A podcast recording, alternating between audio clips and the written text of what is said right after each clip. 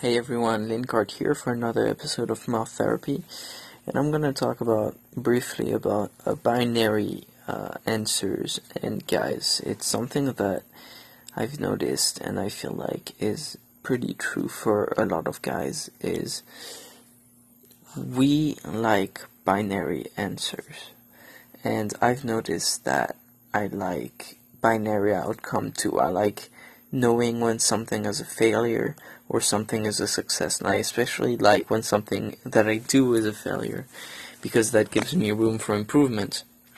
Uh, like getting a bad grade on a test.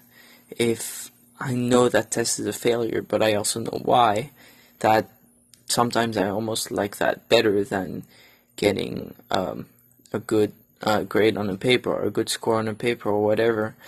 And um, there's something about that is I do not like to be in the middle ground, and I don't know that I'm the only one uh, that thinks that way. But I do not know. I do not like to be in the in the part where I don't know if something is a failure or is a success, but it's done.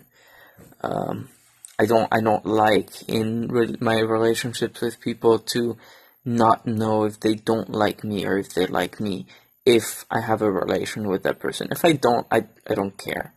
But if I do, and they act nice to me just on the outside and then talk crap about me to my back, I, I, I don't like that.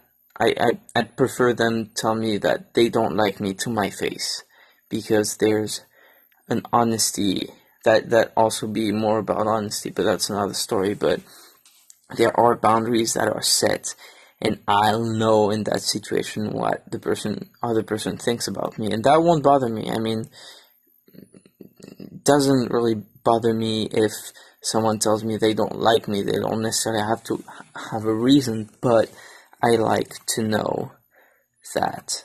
And same thing for um yeah, it just if I like failure, success, yes, no, don't like the middle ground because I don't know I don't know where that leaves me. Yeah, thanks for listening.